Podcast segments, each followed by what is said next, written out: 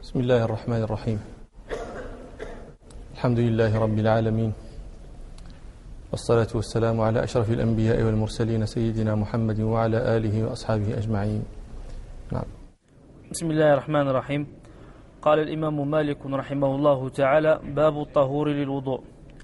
قال عبيد الله بن يحيى رحمه الله حدثني يحيى عن مالك عن صفوان بن سليم عن سعيد بن سلمة من آل بني الأزرق عن المغيرة بن أبي بردة وهو من بني عبد الدار أنه سمع أبا هريرة رضي الله عنه يقول جاء رجل إلى رسول الله صلى الله عليه وسلم فقال يا رسول الله إنا نركب البحر ونحمل معنا القليل من الماء فإن توضأنا به عطشنا أفنتوضأ به؟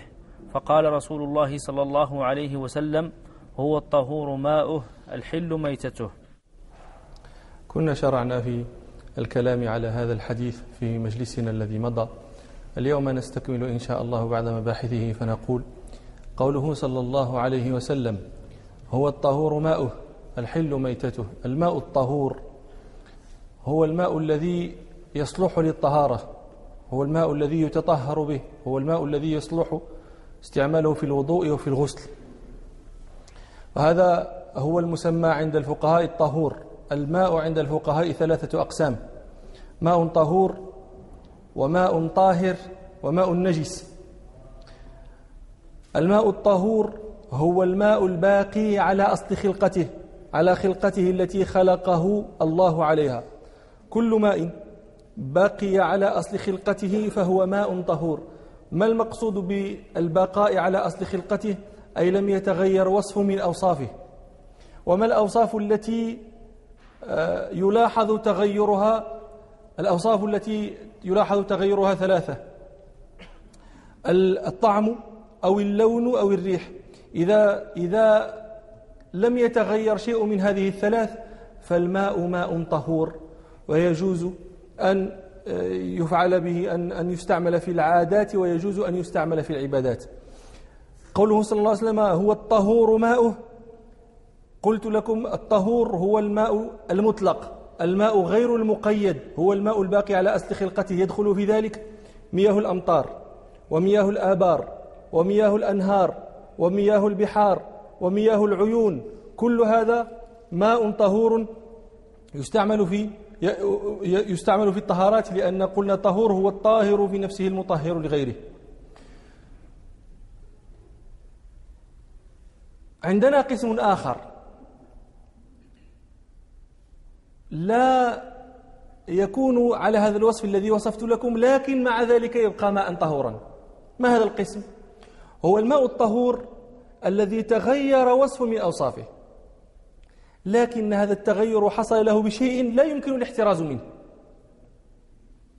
نحن نقول القاعدة أن الماء الطهور هو الماء الذي لم يتغير شيء من أوصافه.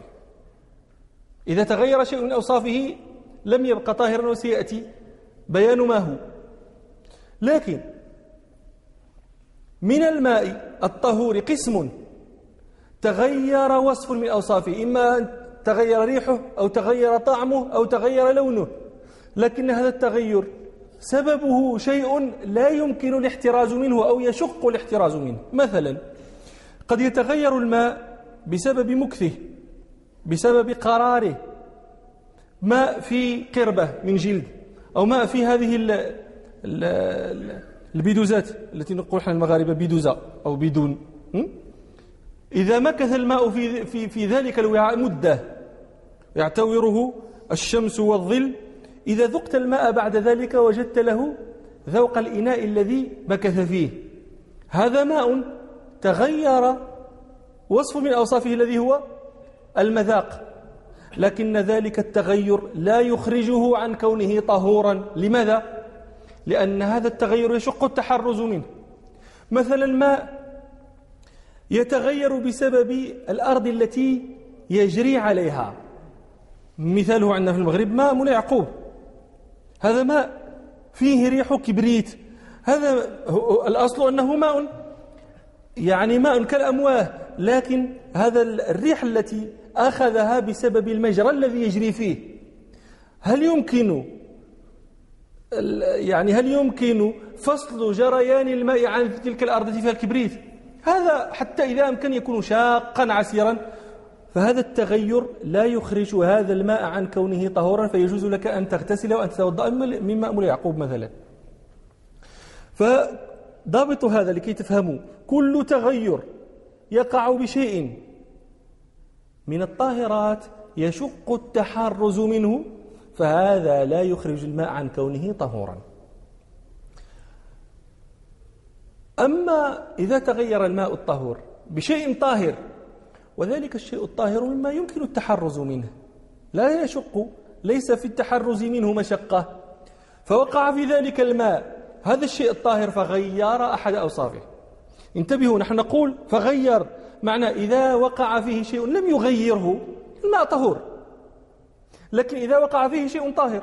عندك ماء وقع فيه شيء من الحليب وقع فيه شيء من العسل وقع فيه شيء من الشاي مثلا حبوب أتاي.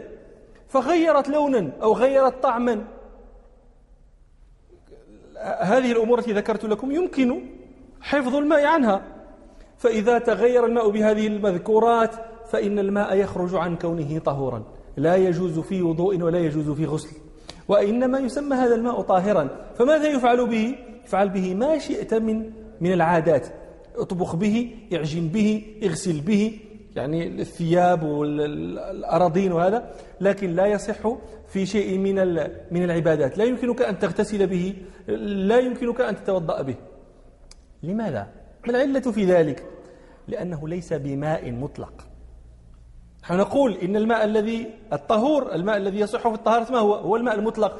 مثلا يقول الشيخ خليل رحمه الله آه، آه، يرفع الحدث وحكم الخبث بالمطلق ويفسر لك ما هو المطلق؟ وهو ما صدق عليه اسم ماء بلا قيد.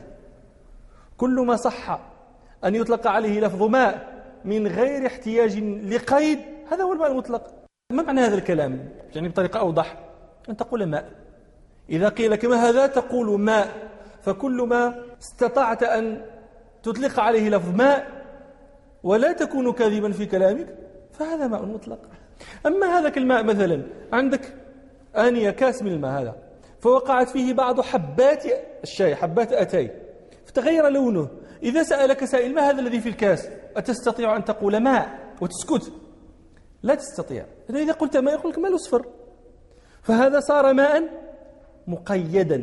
تقول ماء بحبوبتي تقول ماء بعسل تقول ماء بحليب. هذه الإضافة هذا التقييد أخرجه عن كونه مطلقا إلى التقييد بما وقع فيه. فالطهور هو الماء المطلق. ما معنى الماء المطلق؟ يعني المطلق من القيود لا تقيده بشيء. تقول إذا قيل لك ما هذا تقول؟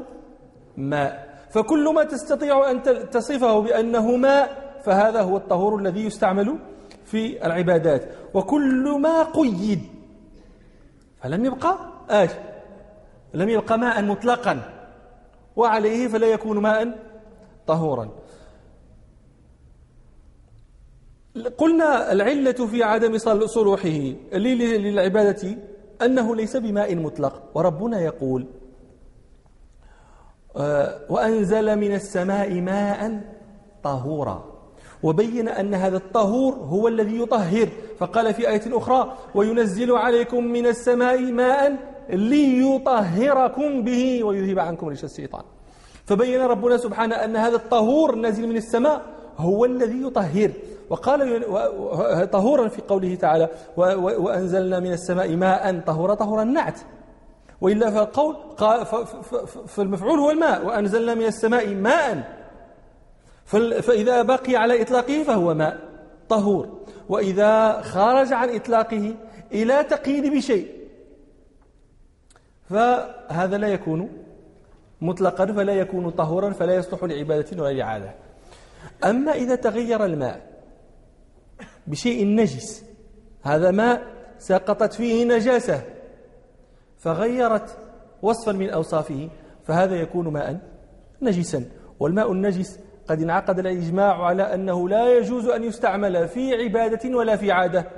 بل قال بعض العلماء يعطى لدواب أو يسقى به بعض النبات ونحو ذلك.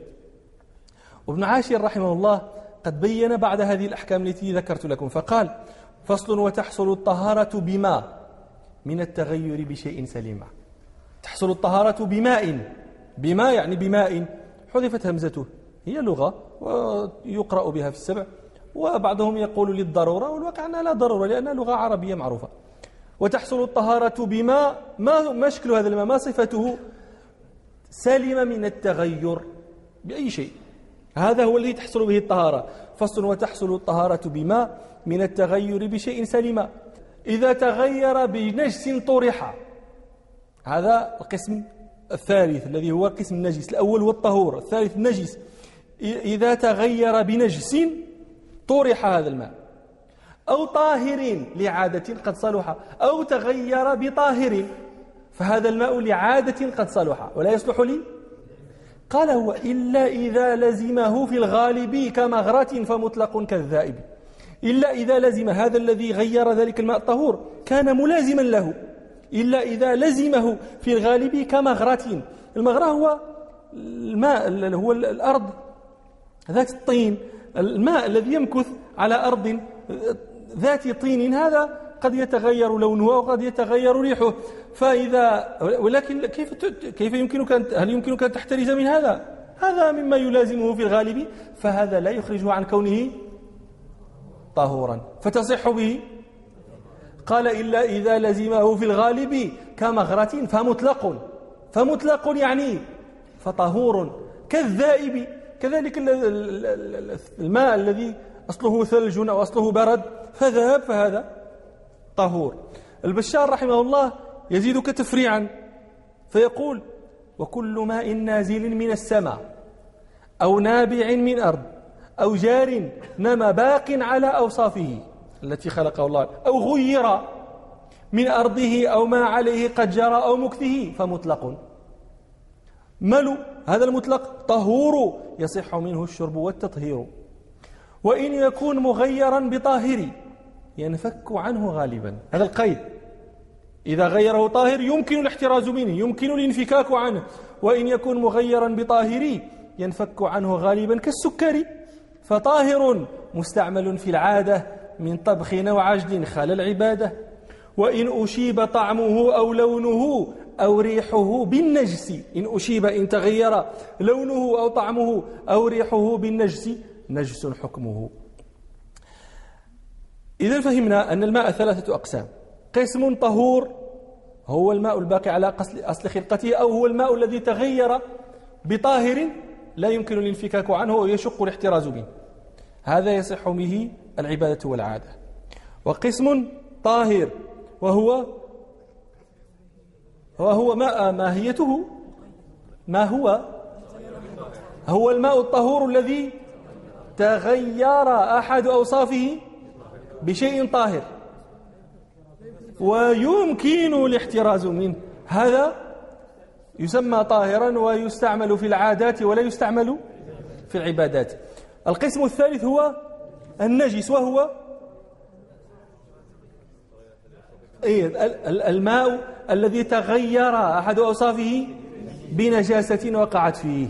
وهذا لا لا يصلح في عبادة ولا ولا في عادة. النجس هذا ثلاثة أقسام. قسم اتفق العلماء على أنه نجس. وقسم اتفق يعني أنا في قولي النجس ثلاثة أقسام هذا تجوز. يعني الماء الذي وقعت فيه نجاسة. هذا الأصوب أن يقال الماء الذي وقعت فيه نجاسة ثلاثة أقسام. قسم اتفق العلماء على أنه نجس وقسم اتفق العلماء على أنه ليس بنجس وقسم اختلفوا فيه. بين لنا الأقسام. القسم الذي اتفق العلماء على أنه نجس هو الماء الذي سقطت فيه نجاسة فغيرت وصفا من أوصافه. الماء الذي سقطت فيه نجاسة فغيرت وصفا من أوصافه هذا اتفقوا على أنه نجس. القسم الذي اتفقوا على أنه طاهر هو الماء الكثير الذي سقطت فيه نجاسة فلم تغير شيئا منه. ماء كثير. وقعت فيه نجاسة فلم يتغير شيء من أوصافه. هذا اتفقوا على أنه طهور. إذا كان ماء طهورا ووقعت فيه نجاسة ماء طهورا كثيرا وقعت فيه نجاسة لم تغير شيئا منه فهو طهور يجوز منه الوضوء والغسل. وقسم اختلفوا فيه. ما هو هذا القسم الذي اختلفوا فيه؟ هو الماء القليل الذي وقعت فيه نجاسة فلم تغيره. ماء قليل وقعت فيه نجاسة ولم تؤثر في لونه ولا في طعمه ولا في ريحه. هذا اختلفوا فيه. أما مذهبنا المشهور في مذهبنا أنه طهور وأن الماء الذي تقع فيه نجاسة فلا يحكم بنجاسته إلا إذا أثرت فيه. كيف يكون التأثير؟ أن تغير وصف من أوصافه. إذا وقع في الماء نجاسة في الماء القليل نجاسة فلم تغير شيئا من أوصافه فهو عندنا طهور. إذا كان طهورا فهو طهور. إذا كان في الأصل طاهرا فهو طاهر. يعني لم لا يحكم له بتغير هذا هو المشهور في المذهب. وهذا الذي نظمه البشار بقوله وكره ما استعمل في رفع الحدث كما قليل لم يغيره الخبث كما أنه كره ماء قليل لم يغيره الخبث وقع فيه الخبث فلم يغيره. قالوا كره. لماذا كره؟ إذا وجد غيره. معنى كره أنه يجوز لك استعماله لكن بكراهة في حال وجود غيره. أما إذا لم يوجد غيره فلا كراهة. معناه أنه طهور. مفهوم؟ وهذا الذي قاله أيضا الشيخ خليل رحمه الله. قال وكره ماء مستعمل في حدث وفي غيره تردد ويسير. يعني وكره يسير. وبين لك ما هو هذا اليسير؟ أنت قال يسير. ما هو هذا اليسير؟ وش هو الحفنة؟ وش هو الغرفة؟ ما اليسير؟ قال ويسير كآنية وضوء وغسل. الماء الذي يكون في في إناء وضوء أو إناء غسل هذا هو الماء اليسير. ويسير كآنية وضوء وغسل بنجس لم يغير. هذا كره معناه أنه طهور. إذا وجد غيره كره استعماله وإذا لم يوجد غيره فاستعمله من غير كراهة. عندنا في في المذهب قول آخر هو الذي ذكره الشيخ ابن أبي زيد القيرواني رحمة الله عليه. هذا ابن أبي زيد القيرواني كان يقال فيه مالك الصغير. هذا أحد أعلام مذهب المالكية وله قدم في نصر السنة عظيمة لأنه في وقت كان العبيديون استحوذوا على حكم إفريقيا الشمالية. وقد ذكرنا في محاضرة مضت بعد مواقف المالكية في تلك الفتن. نسأل الله العياذ منها. ابن أبي زيد يقول في رسالته وقليل الماء ينجسه قليل النجاسة وإن لم تغيره. هذا ليس مشهور المذهب. فأنتم الآن على ذكر مشهور المذهب. مشهور المذهب ما هو؟ أن الماء الذي وقع الماء القليل الذي وقعت فيه نجاسة فلم تغيره فهو طهور. لكن ها ها ها ابن أبي زيد رحمه الله ماذا يقول؟ يقول وقليل الماء تنجسه ينجسه قليل النجاسة وإن لم تغيره. وهذا قول موجود في المذهب لكنه قول ضعيف قول مطروح. وهو إن كان قول ابن القاسم. هذا قول ابن القاسم. والغالب أن قول ابن القاسم في المذهب عندنا هو المشهور هذا هو الغالب. لكن هذا قول ضعيف. والمشهور هو ما ذكرت لكم. ودليل المشهور ما رواه أحمد وأبو داود والنسائي والترمذي والنسائي عن أبي سعيد الخدري رضي الله عنه أنه قيل لرسول الله صلى الله عليه وسلم أنا توضأ من بئر بضاعة. وهي بئر يلقى يطرح فيها الحيض ولحم الكلاب والنتن. كانت هذه البئر يلقي فيها المنافقون واليهود هذه هذه النجاسات. فكان فسئل النبي صلى الله عليه وسلم هل نتوضأ من بئر بضاعة وهي بئر يطرح فيها؟ الحيض خرق النساء أكرمكم الله. ولحم الكلاب لحم الجيف لحم الكلاب الميتة. و و و والنتن. فقال صلى الله عليه وسلم إن الماء طهور لا ينجسه شيء. ما معنى الماء طهور لا ينجسه شيء؟ يعني إلا إذا تغير وصفه بتلك النجاسات التي تطرح فيه فإذا لم يتغير شيء من أوصافه إن الماء طهور لا ينجسه شيء. وفي رواية عند أبي داود قيل يا رسول الله إنه يستقى لك من بئر بضاعة.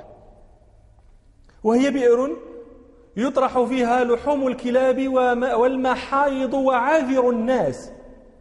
فقال صلى الله عليه وسلم إن الماء طهور لا ينجسه شيء.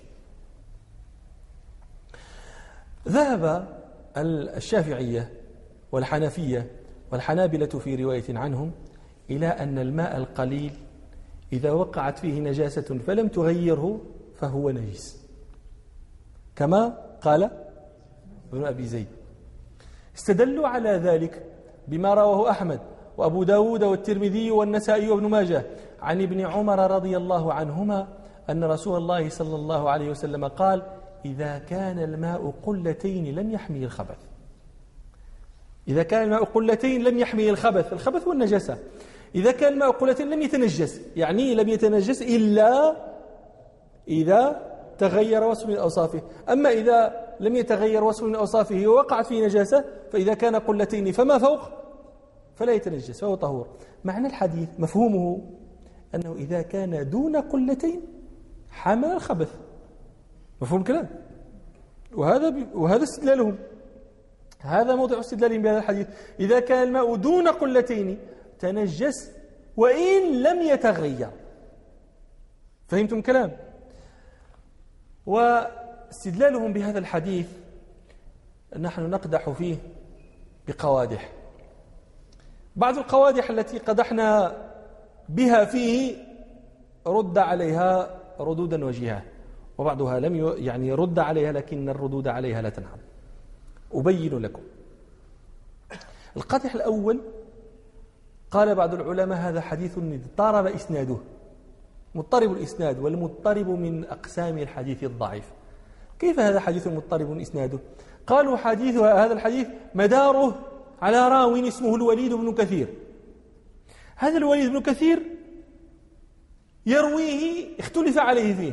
فمرة يرويه عن محمد بن جعفر بن الزبير عن عبيد الله بن عبد الله بن عمر بن الخطاب. هذا الوجه الأول. مرة يرويه عن محمد بن جعفر بن الزبير عن عبيد الله بن عبد الله بن عمر. مرة يرويه عن محمد بن عباد بن جعفر عن عبد الله بن عبد الله بن عمر ومرة يرويه عن محمد بن عباد بن جعفر عن عبيد الله بن عبد الله بن عمر. فهذه أربعة أوجه من من أربع طرق. وهذا الاضطراب يوجب طرح هذا الحديث. لأني قلت لكم إن المضطرب من أنواع الحديث الضعيف. لكن رد الحافظ ابن حجر رحمه الله على هذا الإيراد بأن طريقا من هذه الطرق صحت ورجحت. وإذا استطاع إذا استطعنا أن نرجح طريقا من تلك الطرق خرج الحديث عن كونه مضطربا ووجب الحكم بالطريق الراجح. لأن المضطرب ما هو؟ هو الحديث الذي اختلف في متنه أو في سنده اختلافا لا يمكن معه الترجيح. أما إذا أمكن الترجيح فلا يكون الحديث مضطربا ويجب الحكم للراجح. فهمتم؟ وهذا هذا قال العراقي رحمه الله. مضطرب الحديث ما قد ورد مختلفا من واحد فأزيد في متن أو في سند إن اتضح فيه تساوي الخلف. إن اتضح تساوي الخلف هذا هو المضطرب. أما إن رجح بعض وجوهه فذا ما اضطرب. أو كما قال قير العراقي بعض الوجوه لم يكن مضطربا. إذا رجح بعض الوجوه لم يكن الحديث مضطربا والحكم للراجح منها وجب كالخط للسترة جم الخلف والاضطراب موجب للضعف. القادح الثاني قلنا هذا الحديث مضطرب المتن أيضا فإنه روي بألفاظ كثيرة. روي بهذا اللفظ الذي سمعته إذا بلغ الماء قلتين لم يحميه الخبث. وروي بلفظ إذا بلغ الماء قلتين أو ثلاثا لم يحميه الخبث. وروي بلفظ إذا كان الماء أربعين قلة لم يحميه الخبث. وروي بألفاظ أخر. وروي بألفاظ أخر فهذه الألفاظ هذا الاختلاف في اللفظ حكمنا به على الحديث بأنه مضطرب المتن أيضا. وقد أجيب عن هذا الإيراد بما أجيب به عن الإيراد الأول فقيل قد صح لفظ القلتين فيجب المصير إليه ولا يعارض به آه، يعني الألفاظ التي لم تصح. القادح الثالث قوله صلى الله عليه وسلم إذا كان الماء قلتين لم يحمل الخبث. هذا الحديث له منطوق ومفهوم. منطوقه أن الماء إذا كان قلتين فما فوق لم يحمل الخبث. لكن مفهومه هو الذي يدل لنا هو الذي يدلنا على أن الماء إذا كان دون قلتين يحمل الخبث. هذا دلالته بالمفهوم لا بالمنطوق. هذا المفهوم عارضه منطوق حديث أبي سعيد الخدري. إن الماء طهور لا ينجسه شيء. هذا منطوق يفيد أن الماء إذا لم يتغير شيء من أوصافه فليس بنجس. فتعارض عندنا منطوق ومفهوم. وإذا تعارض منطوق ومفهوم فالحكم فالتقدم للمنطوق لا للمفهوم. فلذلك قدمنا منطوق حديث أبي سعيد وحكمنا بأن الماء قليله وكثيره. لا يحكم بنجاسته إلا إذا تغير. القادح الرابع قال صلى الله عليه وسلم إذا كان الماء قلتين لم يحمي الخبث. قلنا لهم ما قلتين. إلى أي قلتين يشير النبي صلى الله عليه وسلم؟ أيشير النبي صلى الله عليه وسلم إلى قلة من قلال الجزيرة؟ إلى قلة من قلال الحجاز؟ إلى قلة من قلال نجد؟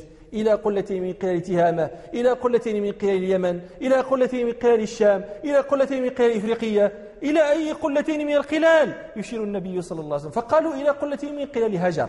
هجر مدينة باليمن. فسألناهم من أين لكم هذا التحديد؟ النبي صلى الله عليه وسلم يقول إذا كان الماء قلتين لم يحمل الخبث نسألهم قالوا من قلال هجر. إذا كان الماء قلتين من قلال هجر. مدينة باليمن. مشهورة بقلالها. قلنا لهم أين لكم هذا التحديث الحديث؟ كيف حددتم؟ قالوا ورد مرسلا. هذا التحديد بقلال هجر ورد مرسلا. فقلنا لهم سبحان الله. الشافعية والحنابلة في المشهور عنهم يرون أن المرسل ليس بحجة. فكيف يستعملونه هنا؟ فنحن نمنع أن تستعملوا هذا المرسل في هذا الموضع لأنكم تقولون إن المرسل مطروح ضعيف. احتج مالك كذا النعمان وتابعوه ما به ودانوا. ورده جماهر النقاد المرسل. قالوا طيب نرده لا نستعمل هذا المرسل. ورد التقييد بقيل هجر في حديث مرفوع وهو ما رواه آه، ابن عمر رضي الله عنهما عن الرسول صلى الله عليه وسلم أنه قال إذا كان الماء قلتين من قلال هجر لم يحمل الخبث. قلنا لهم هذا الحديث شديد الضعف لم يروه إلا ابن عدي في كتاب الكامل. الكامل هذا ابن عدي هذا كان من أئمة الحديث ومن أئمة الرجال. له كتاب سماه الكامل في ضعفاء الرجال. لا يريد فيه إلا الضعفاء من الرواة. وأحيانا يورد بعض الأحاديث التي يرويها هؤلاء الضعفاء. وفي كتاب الكامل يجي نجد هذه الرواية إذا كان الماء قلتين من قلال هجر. فحينئذ هذا لا يمكن الاستدلال به. قالوا سلمنا. طيب إذا ما بقي لكم من التحديد؟ قالوا نحدد الحديث بقلتين من قلال هجر لأن قلال هجر مشهورة عند العرب. معروفة موجودة في أشعارهم كثيرة في كلامهم. نسلم على إغماض. على إغماض لأن هذا طبعا لا يمكن أن يخص عموم بمثل هذا. لكن هب هذا تسليم جدلي. هب أن أن الأمر كما زعمتم. آه، نسألكم هل قلال هجر متساوية المقدار؟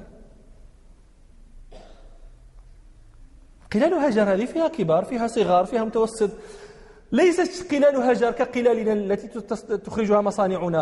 هذه مصانع قلال التي تخرج المصانع. الآلات. قلال تسع تكون ذات ساعة واحدة. أن تخرجها آلات. أما القلال التي تصنعها الأيدي هذه لا يمكن أن تكون جميعا متساوية المقدار. معناه إذا أخذت قلتين من قلال هجر مما, مما كان يصنعه الفخارون في هجر. فملأتهما ماء. وأخذت قلتين أخريين فملأتهما ماء. أيكون قدر القدر الذي في في في تينك هو القدر الذي في هاتين ماذا لا يكون؟ فقلال هجر ليست متساوية المقدار. ولذلك هذا القول قول ضعيف في في نظرنا. والذي ممن رجح مشهور مذهب المالكية الذي ذكرت لكم وأنه أن, أن الماء لا يحكم بأنه نجس إلا إذا تغير سواء أكان قليلا أو كثيرا. قليل كثير. وقعت فيه نجاسة لم تغيره طهور. وقعت فيه نجاسة غيرته نجس. مفهوم. ولا نقدره لا بقلتين ولا بغيرهما. وممن رجح هذا ابن تيمية رحمه الله وابن القيم رحمه الله وابن دقيق رحمه الله وغيرهم. وابن القيم تكلم على هذا الحديث كلاما طويلا في كتابه تهذيب سنن أبي داود. فقد قال إن الاحتجاج بحديث القلتين مبني على عشر مقامات على ثبوت عشر مقامات. هكذا هو في في, في النسخة المطبوعة. عشر مقامات أنا أظن أنه مبني على عشر مقدمات لكن المطبوع عشر مقامات. قال الأول صحة سنده. الثاني صحة وصله وأن إرسال من أرسله لا يقدح فيه. الثالث صحة رفعه وأن وقف من وقفه لا يقدح فيه. الرابع أن الاضطراب فيه لا يهين سنده. الخامس أن قلال هجر معروفة المقدار. السادس أن القلة مقدرة بقربتين حجازيتين. السابع أن قلال هجر آه، متساوية المقدار ليس فيها كبار ولا صغار. السابع أن المفهوم حجة لأن قلت لكم حديث قلتين يدل بمفهومه والمفهوم على كل حال رده الحنفية فلا يحتجون به. قال السابع على أن المفهوم حجة الثامن على أن المفهوم يقدم على العموم. التاسع على أن المفهوم يقدم على القياس الجلي إلى آخر ما قال. وقد أطال في هذا الكلام في رد هذه المقدمات التي يتوقف عليها الاحتجاج يتوقف على ثبوتها الاحتجاج بحديث القلتين. من جميل ما قال ابن القيم رحمه الله قال هذا الحديث فاصل بين الحلال والحرام وبين الطهور والنجس فكيف لا يكون مشهورا بين الصحابة؟ هذا حديث مما تعم به البلوى مما يحتاجه الناس ولا سيما في جزيرة العرب حيث الماء قليل. فكيف لا يكون مشهورا بين الصحابة؟ قال ومعلوم أن هذا الحديث لا يرويه إلا ابن عمر. لا يرويه إلا عبد الله بن عمر. ولا يرويه عن ابن عمر إلا ابناه عبد الله وعبيد الله بن عمر. قال يقول ابن القيم فأين سالم بن عبد الله؟ أين هو؟ هذا هو أكثر الناس رواية عن ابن عمر وسلم بن عبد الله. أين نافع مولى ابن عمر؟ شحال مرة تسمع من عن نافع عن ابن لماذا لا يروي هذا؟ أين نافع؟ قال أين أيوب؟ أين سعيد؟ أين علماء المدينة؟ عن هذه السنة التي مخرجها من عندهم. لم نجد من يروي هذه السنة إلا أهل المدينة؟ مخرجها من عندهم فأين هم من روايتها؟ قال وهم أحوج الناس إليها لعزة الماء عندهم. محتاجون إليها. فكيف لا يكثر؟ فكيف لا يكثر روايتها عنده؟ قال ابن القيم ولو كانت هذه السنة العظيمة عند عمر لتداوله علماء أصحابه وأهل المدينة. وأهل المدينة لا يرونها ولا يذهب إليها أحد. نقول لكم الآن أهل المدينة فقه مالك هو فقه أهل المدينة. فقه مالك هو فقه أهل المدينة. وأهل المدينة لم يذهب أحد منهم إلى التفريق بين القلتين بين القليل والكثير بالقلتين. إذا فأين هم من هذه السنة. فهمتم اعتراض القيم إلى آخر كلامه وكلام النفيس رحمه الله نعم. هو الطهور ماؤه الحل ميتته. الحل ميتته الحل ميتته لا تعود على البحر. ميتة البحر هي كل حيوان ينسب إلى البحر مات من غير ذكاء لأن الميتة في لسان الشرع هو هو كل حيوان مات من غير تذكية. هذا ما مات من غير تذكية فهو ميتة في لسان الشرع. فميتة البحر هي الذي هي الحيوان البحري الذي يموت من غير تذكية. الحيوان البحري قسمان. قسم لا يعيش إلا في البحر. إذا خرج إلى البر مات. وقسم يعيش في البحر وتبقى حياته في البر أيضا. القسم الأول مثاله السمك. والقسم الثاني الذي تبقى حياته في البر أيضا السلحفاة المائية ها؟ الحلزون. أنا حي مائي أنا.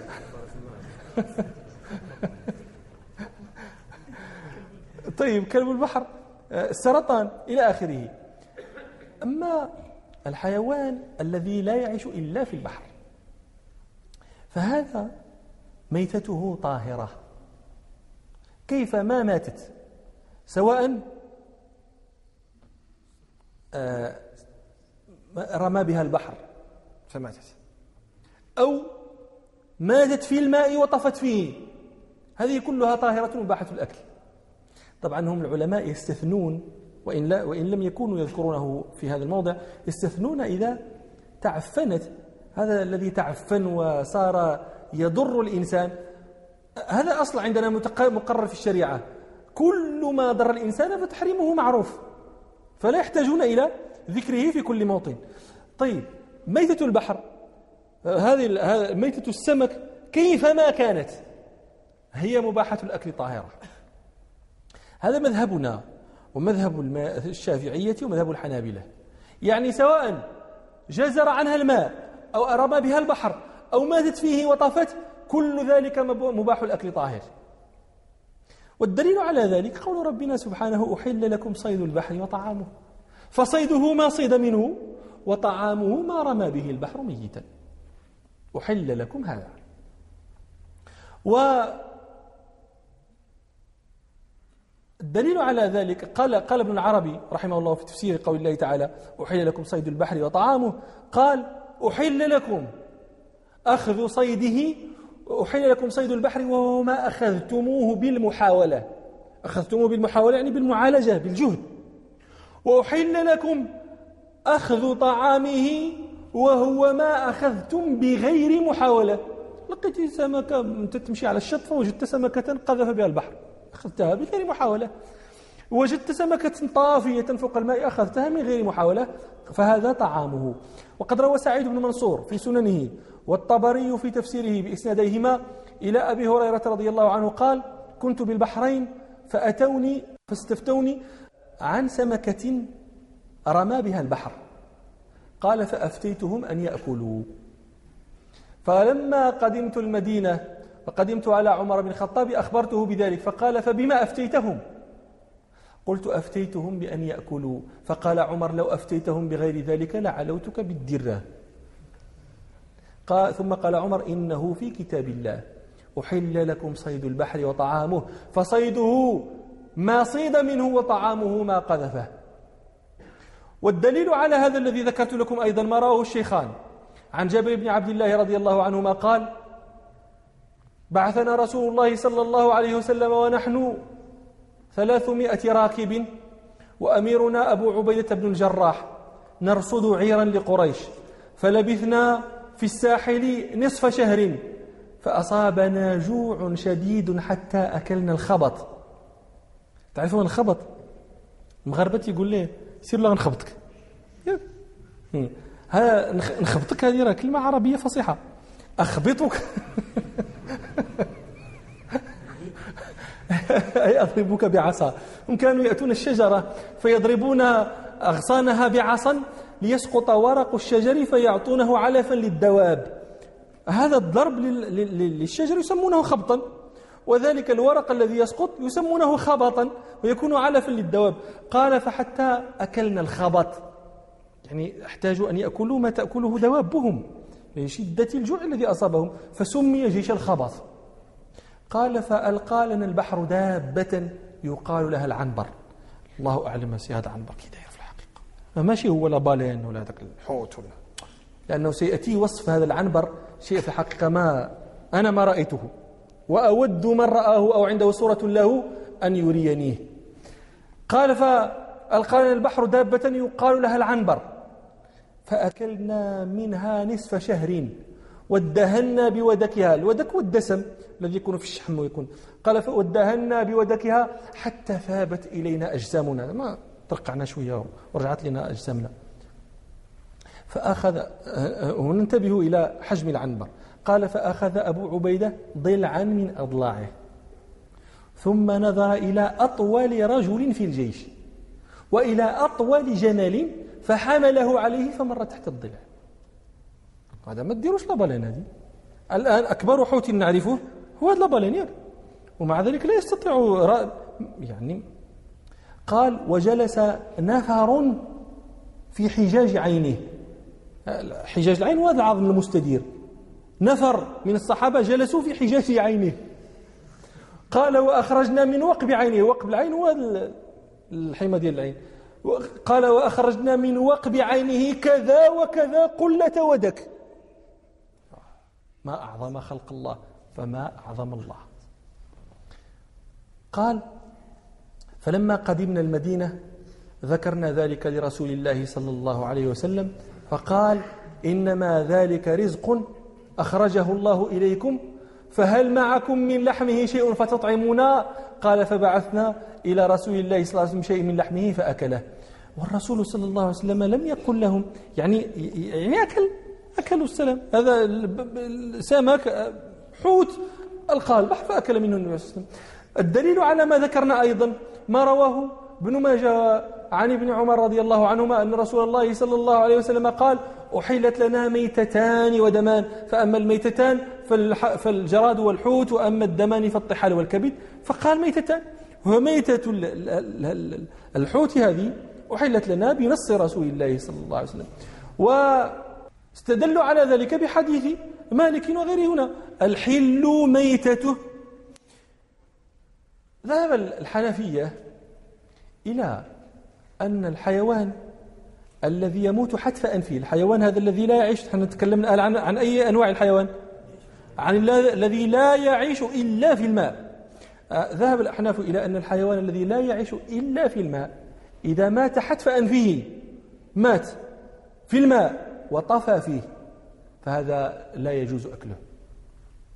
إنما يبيحون الذي أكل الذي يصاد أو إذا قذف به البحر جزر عنه الماء فهذا يبيحونه. أما إذا مات في الماء حتى طفى فهذا عندهم لا يؤكل. واستدلوا على ذلك بعموم قوله تعالى حرمت عليكم الميتة قالوا هذا ميتة واستدلوا على ذلك أيضا بما روى أبو داود في سنن عن جابر بن عبد الله رضي الله عنهما أن رسول الله صلى الله عليه وسلم قال ما جزر ما رمى به البحر أو جزر عنه فكلوا وما مات فيه فطفى فلا تأكلوا واستدلوا على ذلك بما روى الطحاوي عن آه، آه، علي علي بن أبي طالب رضي الله عنه قال آه، ما طفى فيه فلا تأكلوا. وروى واستدلوا أيضا بها بما روى الطحاوي عن جابر من قوله أيضا أن ما مات في البحر وطفى فيه فلا ينبغي أن يؤكل. وردوا أدلة الجمهور فحملوا آه، قول ربنا سبحانه حي لكم صيد البحر وطعامه على ما لم يمت فيه ويطفو يعني قالوا هو ما جز... طعام صيده ما صيد منه وطعامه ما رمى به. أما ما طفى فيه مات وطفى فيه فهذا لا يكون طعاما. هكذا قالوا. وكذلك قالوا في قوله صلى الله عليه وسلم أحيلت لدى ميتتان. قالوا هي الميتة هو ما جزر عنه وما رمى به لا ما طفى فيه. واستدلالهم هذا فيه نظر ظاهر. استدلالهم رحمه الله رحمهم الله بهذا فيه نظر ظاهر. لماذا؟ حديث جابر الذي استدلوا به أن النبي صلى الله عليه وسلم قال ما جزر عنه أو رمى به فكلوا وما مات فيه فطفى فلا تأكلوا. هذا حديث ضعيف. فلا يصلح الاستدلال. وأما ما استدلوا به من قول علي وقول جابر رضي الله عنهما فهذا يعارضه قول أبي بكر وقول أبي طلحة الأنصاري. فقد روى الطحاوي في آه، شرح مشكل الآثار. عن ابن عباس رضي الله عنهما قال أشهد على أبي بكر الصديق رضي الله عنه أنه قال السمكة الطافية حلال لمن أراد أكلها. وروى الطحاوي عن, عن أصحاب آه، لأبي طلحة الأنصاري أنهم وجدوا سمكة طافية فأتوه فسألوه عنها فقال اهدوها لي. يعني هذا ليبين لهم إمعان في حلها. فإذا كان هذا مما اختلف فيه أصحاب رسول الله صلى الله عليه وسلم فأولى القولين بالصواب. ما وافق قول رسول الله صلى الله عليه وسلم. وقد صح أنه صلى الله عليه وسلم أباح لنا ميتة السمك من غير تفريق بين سمك طاف وغير طاف. وقد صح عنه صلى الله عليه وسلم أنه أكل عنبر ولم يسألهم أوجدتموه طافيا أم لم تجدوه طافيا. وقد وقال ربنا وطعام أحيي لكم صيد البحر وطعامه ولم يفصل ربنا بين طاف وغير طاف فدل ذلك على أنه كيف ما كان ميتة البحر فإنها طاهرة يجوز أكلها. القسم الثاني من حيوان البحر وهو ما يعيش في البحر وتستمر حياته في البر. هذا مذهب الإمام مالك رحمه الله فيه أنه يجوز أكله وأنه مباح. ودليله رحمه الله عموم قول ربنا أحل لكم صيد البحر وطعامه. هذا العموم كل يستفاد منه أن كل طعام من طعام البحر سواء كان سمكا أو غير السمك فهو مباح يجوز أكله. طبعا عندنا قولان آخران في المذهب نضرب عنهما صفحا لأن المشهور والراجح الذي ينصره الدليل هو قول مالك رحمه الله لكن كان مالك رحمه الله يكره أكل خنزير البحر وكلب البحر. يكره ذلك لاسمه. قال ابن القاسم كما في المدونة قال ابن القاسم كان مالك لا يجيبنا بشيء في كلب البحر وخنزير البحر ويقول أنتم تقولون خنزير. أنتم تقولوا ليه خنزير. هو خنزير البحرية ولكن ما نقدرش نقول لكم كونوا الخنزير. وفي نفس الوقت ما نقدرش نحرم عليكم ديال البحر فكان يكرهه. وقال ابن القاسم أما أنا فلا آكله. فأما أنا فأتقيه ولو أكله رجل لم أره حراما. وهذا مذهب الشافعية الصحيح عنهم المنصوص عليه في الأم. الحنابلة يرون أن هذا النوع من الحيوان ميتة لا يجوز أكله إنما يجب أن يذكى. لا بد فيه من تذكية. قالوا لأنه حيوان يعيش في البر وله نفس سائلة. معنى نفس سائلة؟ يعني له دم. فيجب تذكيته القاعدة أن الحيوان البري الذي يؤكل لا لا يؤكل إلا بتذكية. فقالوا هذا حيوان يعيش في البر. وله نفس سائلة فيجب أن يذكى و و فلما قلنا لهم فماذا تفعلون بقول ربنا؟ أحيي لكم صيد البحر وطعامه. قال قالوا الطعام هنا مقصور على ما لا يعيش إلا في البحر. فقلنا لهم هذا التخصيص يحتاج دليلا ولا دليل فقولكم ضعيف. أما الأحناف فهذا النوع من من من أنواع الحيوان لا يؤكل عندهم أصلا. الأحناف المذهب عندهم سهل في المسألة. لا يؤكل من حيوان البحر إلا السمك. ولا يأكلون شيئا من حيوان البحر غير السمك. مذهبهم في الحقيقة لا يخلو من نظر لأنهم مثلا السرخسي رحمه الله في المبسوط وهو أحد أئمتهم يقول إن من يقول يؤكل كل حيوان البحر يدخل عليه أمر قبيح. إحنا دابا يدخل علينا أمر قبيح. ما هو الأمر القبيح الذي يدخل علينا؟ حنا نقول كل ما كل ما عاش في البحر يؤكل. يقول السرخسي يدخل على أمثالنا أمر قبيح. ما هو الامر القبيح قال فإنهم لا يجدون بدا من أن يقولوا يؤكل إنسان الماء.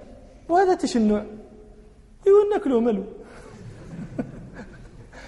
يعني نصوص الكتاب والسنة لا تخصص بمثل هذا. قال هذا الشيء قبيح. كيف تقول أنت تقول تأكل إنسان الماء؟ راه ماشي بنادم. راه سمي إنسان الماء.